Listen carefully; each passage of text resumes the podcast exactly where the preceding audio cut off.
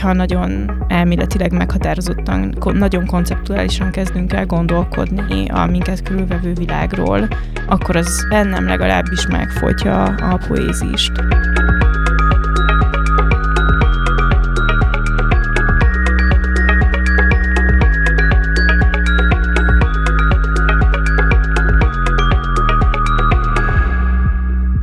kultúrában az idő és a szabadság a legfontosabb értékek közé tartoznak. 2021-ben a Mastercard a könyves magazinnal együttműködve indította el az Alkotótárs ösztöndíj programját, amely a szabad alkotás lehetőségét hivatott biztosítani a pályakezdő írók számára. A podcast sorozatunkban az idei győztesekkel, Kerber Balázsal és Zilahi Annával beszélgetek irodalomról, olvasmányélményekről, alkotásról és példaképekről. Ott Anna vagyok, a sorozat szerkesztő műsorvezetője. Sziasztok! Ez a Mastercard Alkotótárs Ösztöndíj podcast sorozatának az első része Zilahi Annával, aki megnyerte ezt az ösztöndíjat. Szia, Anna! Szia! Ennek a résznek az a célja, hogy egy kicsit jobban megismerjünk téged, és hát így adva van a téma, hogy visszamenjünk egy kicsit az időben, és, és arról beszéljünk, hogy, hogy milyen gyerek voltál, már ami a művészeteket érinti, és itt zavarba voltam, mert szolvasásról szerettem lek volna téged kérdezni, de mivel te írsz is, de képzőművészként is alkotsz, kíváncsi vagyok, hogy mi volt előbb, a kép vagy a szöveg, ami gyerekként, mint befogadót így elragadott téged? Abszolút a szöveg volt előbb, illetve hát a, a, a rímes versek, a nagymamám nagyon sok gyerek dalt, meg anyukám is nagyon sok gyerek dalt, mondókát mondott, és ezek rögtön, rögtön megfogták a képzelőerőmet. Akkor nekik sok minden köszönhető, de úgy kell elképzelni a későbbi éveket, hogy, hogy amikor már nem ők mondták, vagy nem ők énekelték, és, és önmagadra maradtál egy kicsit ebben a, a térben, hogy, hogy válasz mondjuk olvasmányt magadnak, akkor, akkor ezért ők voltak ott, akik segítettek, és adogatták a kezedbe a könyveket, vagy, vagy te léptél egy teljesen önálló útra, és kerested meg azt, ami érdekel? Inkább én léptem saját önálló útra, főleg azok után, hogy 16 évesen először bekerültem a Sárvári diákírók, diákköltők találkozónak a, a műhelyébe, onnan kinyílt igazából egy világ, és onnan kezdtem el igazán olvasni, de maga ez a farigcsálás vagy szövegalkotás ott kezdődött el, ahol, ahol először mm, időmértékes verseléssel próbálkoztam, és, és igen. És ott Sárváron nagyon sokat lehet hallani erről a, a műhelyről, hogy ez, ez nagyon sok mindenkinek fontos mérföldkő. Neked ott kik voltak a mestereid, vagy kik voltak azok az alkotók, akik így melletted álltak és fontosak voltak? Hát akkor, amikor abban a három évben, amikor Sárváron voltam, akkor Kemény István, Mezei Katalin és Pap már jó voltak a műhelyben, és Kemény István lett utána nagyon fontos a szövegeink keresztül, és egy abszolút kiinduló pont, nem csak nekem, hanem szerintem a nemzedékemnek is. Na de beszéljünk Kemény Istvánról, mert nekem is nagyon-nagyon fontos, hogy de teljesen civil olvasóként fontos nekem, hogy neked ő mit tudott adni, vagy mi volt az az, az, az ilyen nagyon elementáris élmény, amit a szövegeiből kaptál. Azt még vissza tudod idézni először, amikor így, így, így teljesen maga alá gyűrt? Igen, nekem az volt az elsődleges élményem vele, hogy valójában ő volt az első kortárs költő, akivel személyesen is találkoztam, és ezáltal elkezdtem olvasni a szövegeit, és mint az első kortárs irodalom, amit befogadok, ez valami olyan elementáris erővel szólt hozzám a jelenből, amit igazából korábban még nem tapasztaltam az, az neked mennyire fontos így olvasóként csak mondjuk, hogy, hogy a szerzőt is ismerd valamennyire, vagy hogy így a szöveg mögé néz. Sokak inkább tényleg csak a szövegre koncentrálnak, és, és, és nem érdekes, hogy ki van a, a szövegek mögötte. Hogy vagy ezzel? Nem gondolom, hogy a szerző halott szerintem nagyon fontos, hogy ö, ki írja, milyen nemű személy írja, milyen ö, társadalmi történeti kontextusban. Szóval én egy ilyen típusú befogadást űzök. És akkor ott vagy Sárváron, három évig jártál oda, elkezdtél írni, farigcsálni szövegeket. Öm, azt tudom, hogy talán a legnehezebb kérdés, de hogy mégiscsak olyan izgalmas lenne, hogyha hogyha meg tudnád válaszolni, hogy, hogy mit tud az írás, amit más nem. Szóval mit tapasztaltál meg, hogy csak íráson keresztül tudsz magadból kifejezni, vagy magadban megdolgozni. Ez, ez, ez mi, mi volt az első kiindulása ennek, hogy te leüljél és írjál mindenképp? Húha. Hát ö, alapvetően szerintem, amikor az ember kamasz, akkor egy ilyen idegen testként éli meg saját magát is, és a világot is, és a világban saját magát, de én alapból is zárkózott voltam, és valahogy mindig ö, kilógtam a közegeimből, és ezt az idegenséget, amit a, a kamasztest jelent, meg, meg egyébként is a, a, a valahogy oda nem tartozás élményét próbáltam meg és a mind a mai napig szerintem valami ilyesmi. A, a mozgató, mozgatórugóm legmélyen, de ez a tapasztalat nyilván elmondható egyszerű szavakkal is, viszont számomra pont amit korábban kérdeztél, hogy mi volt előbb a, a képiség, vagy a nyelv, hogy ebben, a, ebben az időszakban éltem meg azt, hogy, hogy ez a kettő igazából nem feltétlenül kell, hogy elválasztódjon, és hogy a képiség a nyelvben, tehát a költői eszközökkel, képekkel úgy ö, kifejezni valamit, ami egyébként ö, leíró nyelven leírhatatlan. Akkor térjünk át a képzőművészetre, és beszéljünk arról, hogy, hogy ez hogy van. Nagyon naívan azt képzelem, hogy van egy téma, vagy egy kérdés, ami foglalkoztat, amit így, így ráksz magadban, és akkor hogy dől el, hogy melyik médiumhoz nyúlsz, hogy ebben most vers születik, ebből próza születik, vagy, vagy itt most valami képzőművészeti eszközt vetsz be, és azon keresztül dolgozott fel, vagy mondjuk ilyen időszakaid vannak, amikor te pár hónapig csak képzőművész vagy, vagy mint, mint költő működsz? Igen, szóval fókuszáltan dolgozom inkább.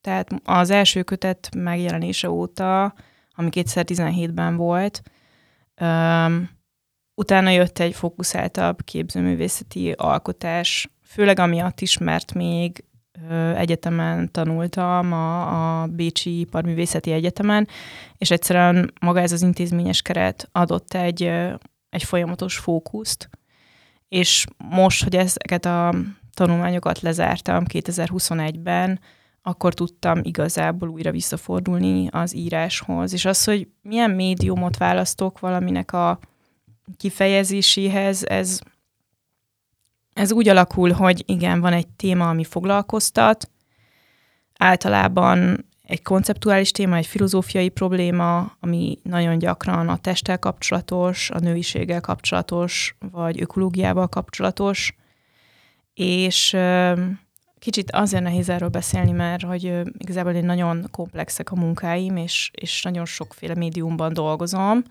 de végül is azt gondolom, hogy mindig mindig a tartalom ö, utat keres magának, és a tartalom megtalálja a neki megfelelő médiumot. Például jelenleg a képzőművészként csalánokkal foglalkozom, és a fájdalomnak a megtapasztalása érdekel, és, egy, és a legutóbbi elterületen létrehozott munkám egy videó volt, ahol csalánnal dolgoztam, megidézve Hans Christian Andersennek a Vadhatjuk című meséjét, ahol ugye a kislány ö, csaláruhákat vagy csalán ingeket var a bátyjaknak, és, és, és én is ö, csaláruhát vartam igazából ebben a videóban, amit, amit létrehoztam.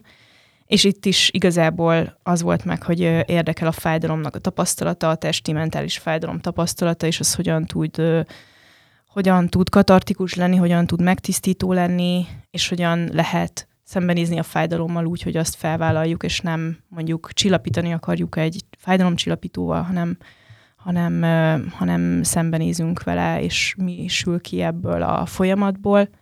És íróként is, vagy költőként is általában valami nagyon mélyen felzaklató téma szokott lenni az, amit aztán muszáj megírnom.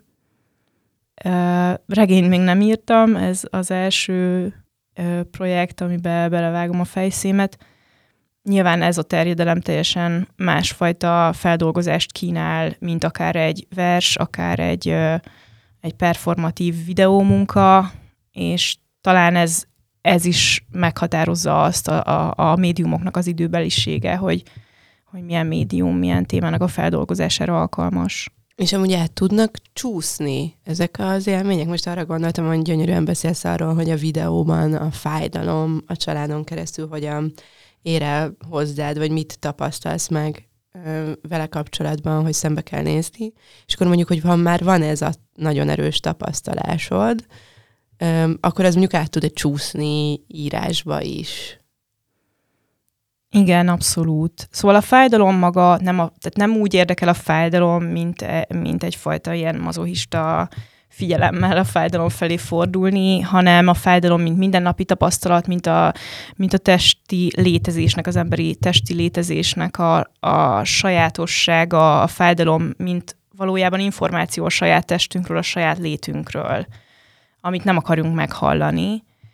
És ez a, ez a fájdalom valójában az életünk része, nem csak, nem csak a testi fájdalom, hanem a mentális szenvedés, és szerintem például az, hogy a depresszió megjelenítésére hangsúlyt helyezek majd a regényben, az egy hasonló ö, tapasztalatban gyökerezik, mint, a, mint, mint az a gesztus, amivel mondjuk a csalánnal való munkám során ö, regisztrálom a fájdalmat, és elfogadom azt, és dolgozom vele. Szóval a regényben is e- ezt szeretném igazából egy ilyen alkotóerővé konvertálni.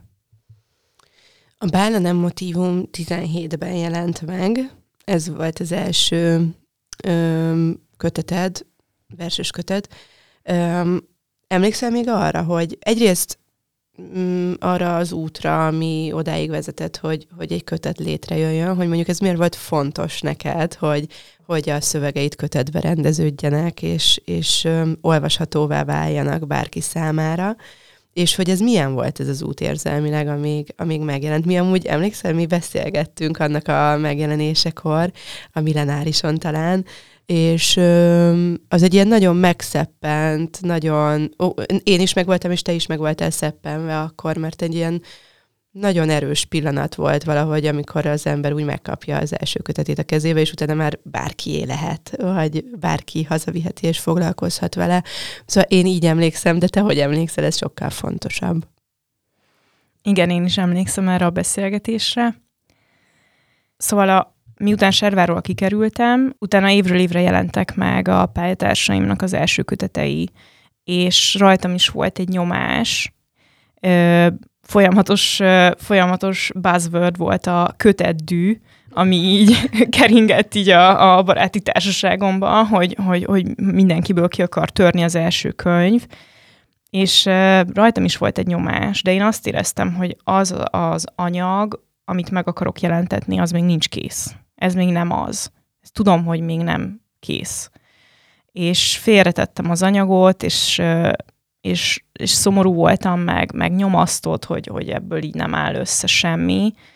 És aztán igazából nagyon sokat köszönhetek Mohácsi Balázsnak, akivel elkezdtük megmutatni egymásnak a szövegeinket, és végül is a, az ő első kötetét, meg az én első kötetemet is egy ilyen közös alkotói folyamat előzte meg, és ő mutatott nekem olyan utakat, olyan tovább Mm, gondolási lehetőségeket, amik mentén aztán végül is egy, egy kötetét tudtam formálni. Főleg, tehát a, magát a bálnát ő szúrta ki a, a versekben, hogy a bálnának a, a, a, a, szimbolikája milyen rondószerűen visszatér, és hogy, hogy, hogy igazából ennek az értelmezhetősége ez mennyire gazdag. Ez, maga ez a belátás, ez nekem egy hatalmas segítség volt, mert onnantól fogva onnantól fogva felvillant a, a, a, a fény az agyamban, hogy hát persze a bálna, persze, persze, ez mindig ott volt, és mindig ott lesz. Um, és maga ennek a, a bálnának az el, elbeszélhetősége volt aztán az, ami, ami segített összerántani a könyvet. És igen, persze félelmetes az, amikor az ember ö, ennyi idő után, mert akkor, amikor ez megjelent, akkor valahogy az volt az ilyen ö, újdonság, hogy egy ilyen kései pályakezdés. És ma már szerintem nem számít késeinek 27 évesen egy líra kötettel megjelenni, mert, mert valahogy úgy látom, hogy, hogy mernek mások is inkább kivárni, de, de akkor valahogy azt éreztem, hogy ez egy ilyen kései pályakezdés, és valami, amivel ennyi ideig vártam, aztán mégiscsak elengedni és kiengedni, az, az egy, igen, egy furcsa élmény volt. Hát és mondjuk azt, hogy kései pályakezdés, de inkább engem sokkal jobban érdekel ez a hat év, ami azóta eltelt, hogy persze most elmondtad, hogy közben képzőművészként tanultál Bécsben, lediplomáztál, és egy kicsit ott volt a fókusz, de hogy az irodalmi életben viszont volt egy ilyen csend, és kíváncsi vagyok, hogy ez neked mennyire volt kényelmes, mennyire volt szükségszerű, öm, hogy érezted magad ebben a hat évben, ebben a csendben, és mégis mi az, ami most elkezdett mégis mozgolódni benned az elmúlt időszakban, hogy na hát akkor újra neki kéne ülni valaminek? Az első kötet után ö, egyszerűen egyre több olyan területre jöttem rá, amiről azt éreztem, hogy, hogy ezekről a területekről nem tudok semmit, és hogy ezek nélkül, ezeknek a megismerése nélkül nem akarok leírni egy szót se, soha többet. És akkor elkezdtem képzőművészként is, meg egyébként szerzőként is foglalkozni a klímaváltozás, az ökológiai válság, az antropocén kérdésével, és az ökofeminizmusnak a, a, a gondolkodásmódjával, és ezek nagyon megtermékenyítően hatottak a gondolkodásomra is, meg egyébként az alkotói létmódomra is.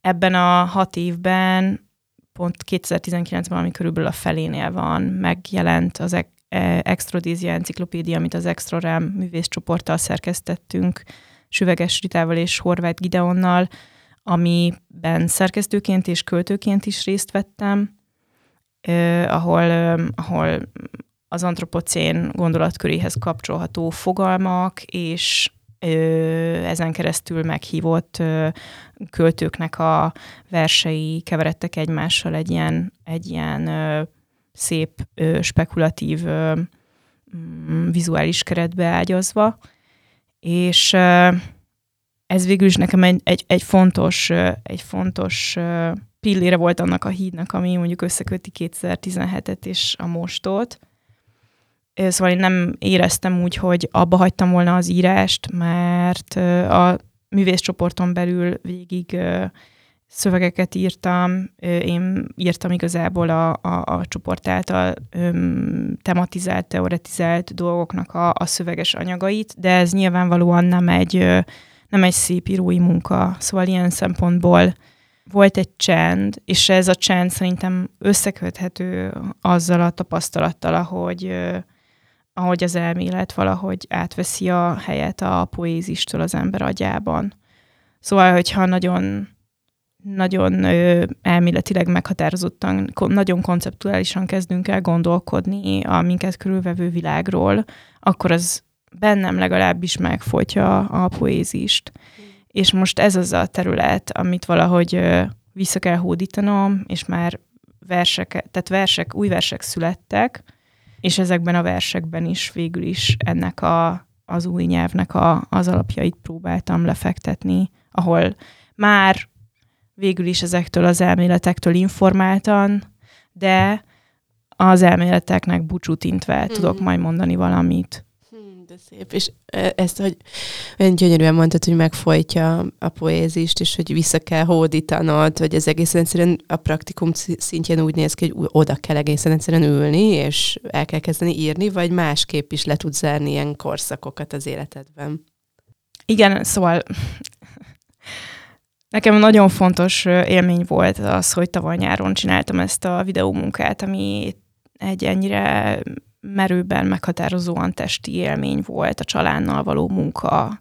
Tehát az, hogy a, a, az agynak, a, az elmének a fenség területéről visszaterelni a tapasztalást a testhez, és arról újra mondani valamit, Ebből a szempontból arra a kérdésedre, hogy hogy függ össze a képzőművészi alkotás és a, és a költői vagy, vagy irodalmi alkotó létmód, szerintem ezek abszolút dialektikus viszonyban vannak egymással, és kiegészítik egymást, és most például ez a fajta képzőművészeti munka nagyon felszabadító a, a, az irodalmi kifejezésre nézve.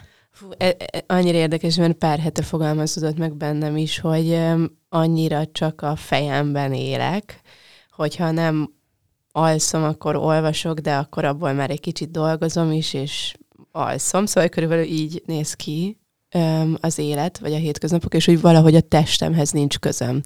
Nem foglalkozom vele, nem tekintek rá, fontos tényezőként, és én azt gondolom, hogy a stressz sem tud kijönni, és ez a sok feszültség, amit akár csak egy olvasmány által, vagy a hétköznapi élet által így, így befogadok.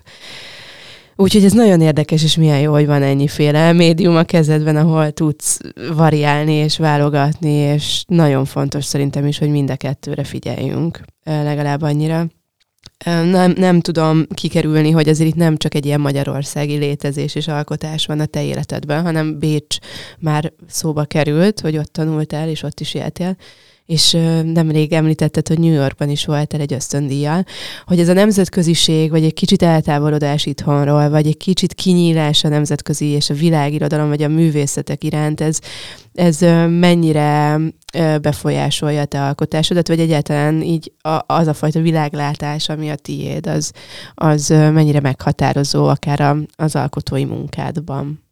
Persze, nagyon fontos nekem az, hogy hogy éltem különböző helyeken, és, és ez a New Yorki ösztöndíj is egy nagy lehetőség volt, főleg egyébként arra, hogy, hogy az ember egy, egy nagyon nagy távolságról ránézzen azokra a... Szóval, hogy az ember, az ember ránézzen egy nagyobb távolságból azokra a küzdelmekre, amiket folytat a saját életébe, és ezek teljesen relatívvá válnak akkor, hogyha ha, ha, ha ránézünk egy kontinenssel arrébről. Persze nem kell egy kontinenssel arrébb menni, de, de egyszerűen, egyszerűen ez segít nem csak a, tehát nem csak a, a személyes életben, hanem az alkotásban is. Az ember rálát arra, hogy hogyan zárul magára akár a nyelv, látja az, hogy egy, egy ö, irodalmi szcénának a szabályai mennyire relatívak, látja azt, hogy mik a trendek, és a trendek hogyan áramolnak, és hogyha látja, hogy, hogy ezek igazából milyen összefüggésben alakulnak, akkor, akkor lehet, hogy nagyobb bizalommal tudja képviselni azt, ami végül is a sajátja, mert érti, hogy, hogy mondjuk nem csak egy, egy hazai adott, akár ö, szűkös szcénán belül, hanem mondjuk egy ö, nagyobb perspektívából nézve, mik azok a hagyományok, mik azok a gondolati iskolák, amikhez be tud kapcsolódni. Hát én nem titkolom, hogy a te könyvedet iszonyúan várom. Én olvastam már a pálya munkát, amikor beérkezett, és meg, meg volt, nem is tudom, mi a pontos megnevezése, de volt pár oldal a szövegből is készen, és és itt jutott eszembe az, hogy azért az a távolság, ahol, ahol te mondjuk éltél, ott mennyire szuper, hogy van lehetőség ennek a témának a tárgyalására, és hogy behozod ezt. Persze nem egyedül vannak azért néhányan, akik beszélnek a, a gyermekvállalásról, vagy pont a nem vállalásáról, de hogy iszonyúan nagyon-nagyon izgatott vagyok, ez akár lehet nyomás is a vállad, hogy hajrá, hajrá, és ülj neki, de hogy kíváncsi vagyok, hogy hol érkezett meg ez a téma hozzád. Azt mondtad, hogy a test az fontos, mert mint hogy az írásban is a testben való létezés fontos, de hogy ez a téma, egyáltalán te hogyan írnád le, én most itt kerülgetem a forrókását, szóval hogyha egy fél mondatban, egy mondatban meg kéne fogalmaznod, hogy te Anna, te most miről írsz, akkor hogy, mit mondanál róla, hogy mik a főbb pontjai ennek az írásnak, és hogy mi volt az első, ami nem engedett téged tovább élni a hétköznapi életet, hanem az arra sarkalt, hogy neki kell ülnöd egy szövegnek. Dióhéjban úgy foglalnám össze, hogy két női főszereplő párbeszéde áll a középpontban. Az egyik női főszereplő egy középosztálybeli értelmiségi, aki, aki nem találja a helyét, pályát vált, és egyébként küzd azzal a gondolattal, hogy nem akar gyereket vállalni, akár a, jele, akár a saját életének és történetének a fényében ö, méghozzá az, hogy a családban transgenerációsan öröklődik a depresszió, vagy annak a fényében, hogy milyen ö, politikai, gazdasági vagy klímahelyzet áll fenn és vár akár a jövő generációra. És az ő beszélgető társa egy munkásosztálybeli nő, aki viszont gyereket szeretne, de nem lehet gyereke, és ebből a fajta beszélgetésből hogyan tud létrejönni egy mélyebb megértés.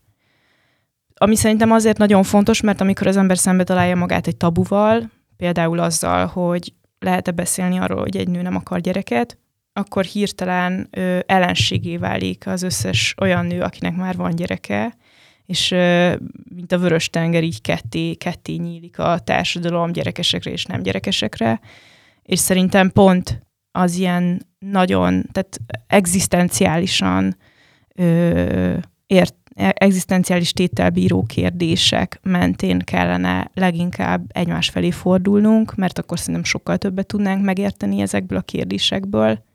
Ezek nem individuális kérdések, ezeket én nem individuális döntéseknek látom egyáltalán. És az indította meg bennem, amikor újra elővettem a kaddist, és a kaddis egy nemmel indul, és azon gondolkodtam, hogy, hogy lehet-e, lehet-e egy nőnek nemet mondania, írhatná-e a kaddist egy nő, és ha igen, akkor milyen körülmények legitimálhatnák az ő nemjét. Szóval nagyjából ezek a témák foglalkoztattak. Hmm. Arról majd egy következő részben fogunk beszélni, hogy hol tartasz most pontosan, és hogy hogyan is néz ki ez a, ez a folyamat, de uh, felteszem a, a kedvenc kérdésemet, amiben valószínűleg nincs igazság, de azért mindenkinél bepróbálkozom, ez a minden író, nem, minden költő író, de nem minden író költő. Ugye nagyon mindig meg szoktam kérdezni az adott beszélgető társamat, hogy ő attól, annak függvényében, hogy éppen mit ír, hogy hogyan említsem őt. És azért a költők általában, vagy sokan vannak, akik inkább íróként szeretnek önmagukra gondolni, sokan mégis inkább azt mondják, hogy ők költők, de hogy ez nem tudom, hogy hogyan függ össze. Én mindig azt gondoltam, hogy ez nagyon elválik egymást, hogy valaki ezt tudja írni, valaki meg azt tudja írni, de hát ez nem igaz nyilván. Um, nagyon kíváncsi vagyok, hogy a te életedben hogyan jött az, hogy oké, okay, ez most írás lesz, ez biztos, hogy nem mondjuk képileg fogod megmutatni ezt az utat, hanem írás, viszont nem is ez a sűrű, sűrítmény, amit, amit a vers jelent, hanem hogy próza lesz, ráadásul nagy próza, egy regény lesz. Ez, ezek mennyire ilyen tudatos döntések, vagy mennyire érzés szinten működnek, és hát hogy működik ez a te életedben, hogy oké, okay, hát a versben már megmutattam magam és a hangomat, de tudok-e én prózát is írni, vagy hogy ismerem-e annak a teljesen más kihívásait, vagy szabályrendszerét?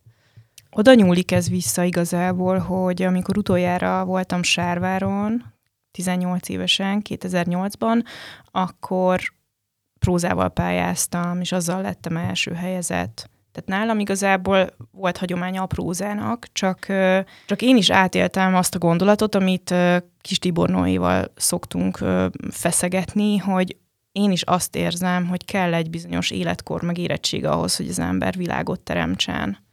És egyébként én is költőként gondolok magamra, uh-huh. tehát hogyha uh-huh. mi a titulusom, akkor a, a névjegykártyán, a mesterségem címere költő, um, és most értem el oda, hogy azt éreztem, hogy azok a témák, amik foglalkoztatnak, azok ö, csak komplexitásukban van értelme őket ö, ábrázolni, bemutatni, felnyitni, feltépni, uh-huh és, és hogy ennek, ennek, ennek igazából egy nagyobb terjedelem tudna teret adni, és tényleg az a helyzet, hogy két dolog katalizálta, illetve három dolog, egy beszélgetés még két éve Szegő Jánossal a Budai Arborétumban, akkor ő nagyon sokat segített, aztán jött a Covid, és, és ezt keresztül húzta igazából ezt a gondolkodást, és most a Hegedűs Verának az Ostoba című könyve tett elém egy példát, hogy lehet nagyon poétikusan, nagyon komplex, nagyon ö, történeti ö, helyzetbe ágyazottan történetet mesélni, úgyhogy úgy, hogy erre regényként tekintünk, de számomra ez egy csodálatos lírai mű. És a harmadik pedig az, hogy, hogy, a, hogy a Mastercard pályázat katalizálta bennem egyszerűen, hogy akkor írjam le, hogy, hogy mi az, ami így bennem fortyog, mik a témák, amik igazából ö, megírásra várnak bennem, és, ö, és maga ez a pályázat katalizálta tényleg. Anna, nagyon várjuk. Nagyon-nagyon gratulálok még egyszer ehhez a, ehhez a, hát a győzelemhez, és nagyon örülök, hogy ennek a igazából a nyertesei mi leszünk olvasók, mert meg fog születni valószínűleg ez a, ez a történet. Folytatjuk innen még pár alkalommal találkozunk és beszélgetünk, sok minden más témát be fogunk hozni, aztán rátérünk erre is, hogy pontosan hol tart most ez a, ez a történet, vagy ez a világteremtés. Köszönöm, hogy itt voltál. Köszönöm szépen, Anna. Köszönöm. Sziasztok! Sziasztok!